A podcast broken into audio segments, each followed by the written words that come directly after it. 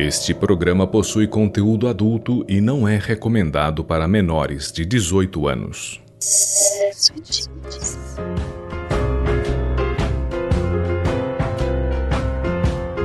Audioconto Sexo e Tintas Contos do Sexo e Tintas para você ouvir.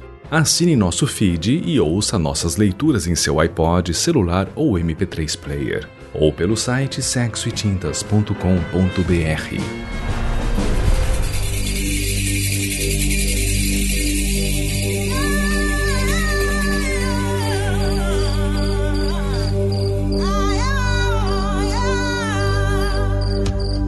caravelas partiram para o Brasil, com portugueses e negros, e seus protetores, para apaziguar, acompanharam a caminhada. Como não foi combinado, Xangô e Santa Isabel não sabiam desse encontro, cujas testemunhas vivas e cegas eram incapazes de perceber. Xangô deixou sob a tutela de Obaluaê uma parte de seus poderes de raios e trovões, para não deixar a sua África desprotegida e nem sua própria mulher a liberou para os orixás, mas resolveu acompanhar em viagem seus filhos roubados, cientes que eles poderiam não mais voltar. Já dizia o destino aos seus ouvidos que um dia sua raça precisaria expandir a outros continentes, e assim foi, deixando lá provisoriamente todas as mulheres que ele jamais esqueceria. Para sua surpresa, ao procurar um canto para se acomodar durante as noites na caravela, se depara com uma mulher iniciando a colocação do seu manto. Ele viu suas curvas desde a base do violão até o iniciar dos cabelos cor de mel, e ela olhou para trás assustada, gritando: Você é a primeira a ver meu corpo! Como se atreve? Quem é você, rainha Iemanjá empalidecida? Disfarçada? Por que veio atrás de mim? Não, vejo que não. Suas ancas são bem menores do que as dela. Quem é você? Alto lá, sou rainha sim, rainha Santa Isabel de Aragão. Eu vim acompanhar meus filhos para que eles não sofram de escorbuto ou de cólera. Proteger? Não acharia mais sensato evitar que eles roubassem o meu povo como se fossem animais escravos, ou que parassem de usar minhas filhas, tal qual homens famintos matam suas fomes com cabras? Seu povo, por mim e Jesus, serão muito mais bem cuidados assim como todos aqueles que encontrarmos nesta terra. Imagine, acha que queremos que fiquem desprotegidos como você, sem moral alguma, crendo que tem o poder sobre os trovões e que com seu machado tudo pode cortar? Seus corpos nus propiciam o pecado e tornam impossível a salvação. A porta da cabine em que eles estavam se trancou, e nem seus poderes santos conseguiram abrir. Estava emperrada. Deuses não se alimentam portanto não passam fome, mas foram obrigados a conviver. Mas foi Santa Isabel que começou a engordar seus olhos. Em uma noite de calor, dormia Xangô relaxado, recostado, nem totalmente de lado, nem totalmente de barriga para cima. A maioria dos adornos ele já havia retirado, deixou apenas a saia, que subiu como bandeira em um mastro, com seu mexer de pernas.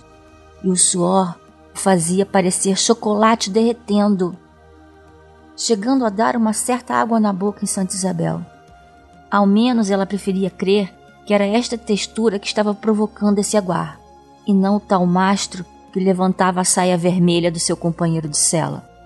Ela tentava não olhar, mas conter o suor independia de sua vontade, e ela suou, suou por demais, tanto que imagens surgiam à sua frente sem com que ela tivesse controle sobre elas. Saltavam imagens de mulheres encarceiradas, presas pelos braços e com seu corpo com marcas de chicotadas.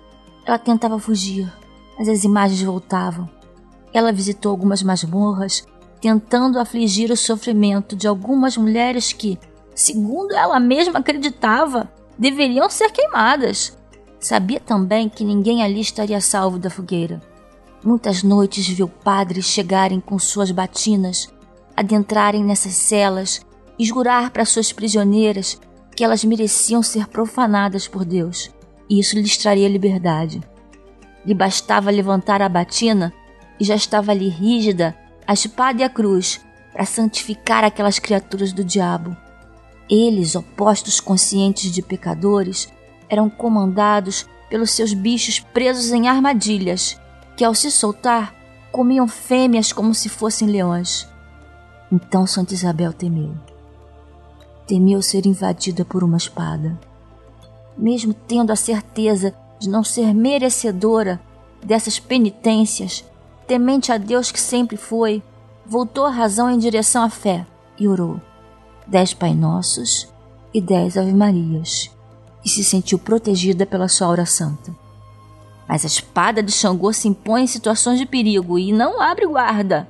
Então, enquanto a aura de Santa Isabel protegia, a espada de Xangô se mantinha em prumo, intuindo ser atacado. Ele deu um leve tremular de corpo, que se estendeu a todas as extremidades. Então Santa Isabel, de medo, susto ou de prazer, deu um grito. Quando ele abriu os olhos e viu aquela mulher sem cores, mas com os olhos vermelhos e arroxeados, ouviu-lhe o coração. Eu ouço tambores, e com eles eu acordo. Eu sei de onde eles vêm, eu entendo o que eles falam. Não faça isso, pobre Xangô. Vai doer ler as lástimas do meu coração. Ele bate pelos pobres e desenganados para poder amenizar os seus sofrimentos. Não queres? Não vou dizer, mas eu vi os seus sonhos. E essas mulheres que assistiu serem invadidas viveram mais do que eram para viver, pois apesar de terem tido sua humanidade humilhada, receberam analgésicos de sua natureza animal. Analgésicos? Você chama o deflorar não autorizado de analgésicos? Nesse caso, sim. Suas mentes estavam sujeitas à loucura, perdidas entre o que era de Deus ou do diabo. Ali acorrentada, elas já compreendiam que aquela penitência não era de Deus. Os momentos em que aqueles monstros entravam em contato com suas peles prisioneiras era o único momento em que constatavam a existência de Deus. Eu prefiro costurar minha boca a ficar conversando com você essas barbaridades. Sim, senhora, Santa Isabel. Costure outras partes suas que estão lhe delatando. Conversaram na medida do possível durante a viagem. Brigaram algumas vezes, outras mudaram de opinião. Entraram até certo ponto em o possível, pelo menos o mais possível, equilíbrio de ideias. E a caravela chegou.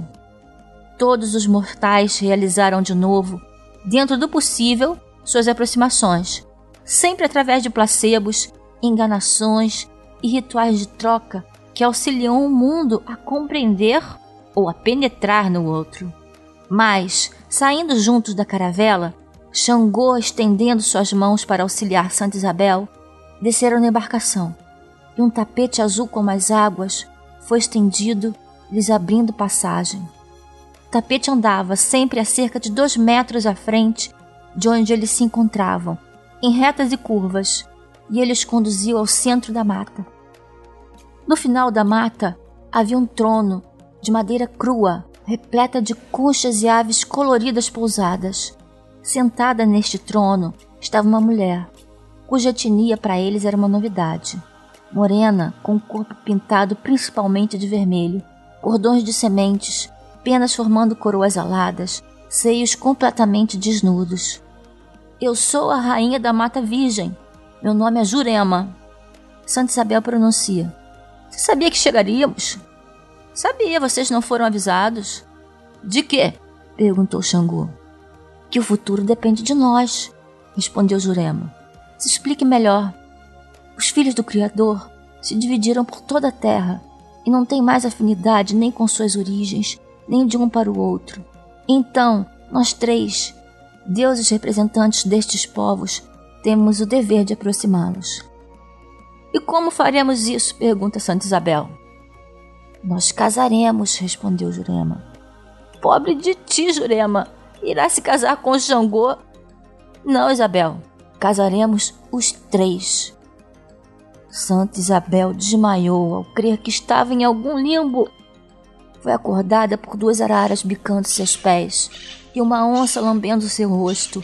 E ao acordar, já viu Jurema de cócoras. Não a parir, mas copular para fazer nascer. Xangô estava por trás, e Jurema abraçava o famoso pau-brasil. Mas o que é isso? Mesmo as cenas que eu tive que presenciar, pois foram momentos em que nossos santos estavam sendo concebidos, eu vi uma coisa dessas. Isso é uma profanação. As mulheres devem permanecer por baixo e completamente catalépticas. Ainda sem terminar o ato, Jurema olha para ela resfolegando, conversando e diz: Por que isso, Santa Isabel? Você aprecia o nascimento, mas não aprecia a elaboração. Venha cá conosco, que nós lhe mostraremos. Mais uma vez, Santa Isabel suou frio, mas ela estava em um lugar mágico onde as forças que o comandavam eram completamente desconhecidas. Como que hipnotizada, incentivada pelo calor insuportável, foi tirando suas roupas em um ato quase histérico.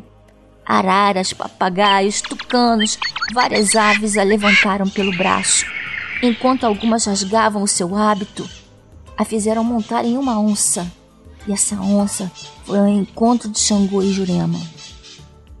Santa Isabel nunca viveu nenhum entorpecimento parecido. Não sabia o que era e, por consequência, não teve como evitar.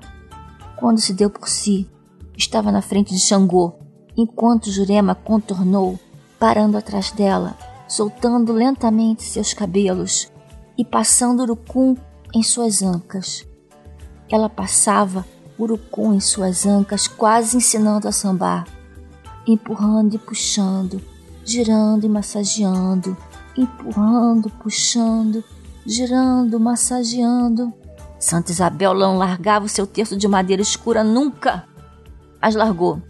Tentando procurar, encontrou outro tronco negro. Esse sim entrou na sua vida e ela gritou, proferindo diversas orações santas misturadas com palavrões que nem ela mesma sabia que existia. Caralho, puta que pariu, cacete! Desfaleceu. Acordou esquecida, dizendo: Eu vi uma luz. Eu vi Deus! Xangô e Jurema a olharam sorrindo e disseram: Viu sim?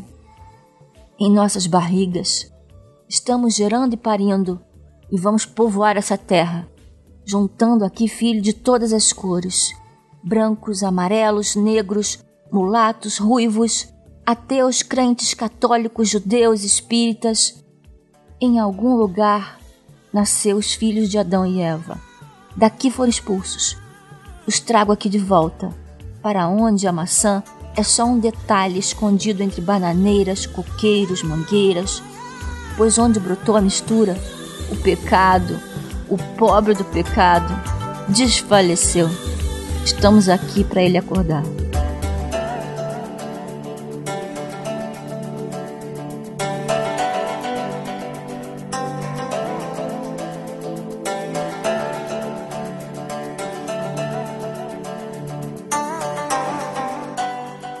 Conto de hoje, Menage a Trois Saints, escrito e interpretado por Érica Peçanha.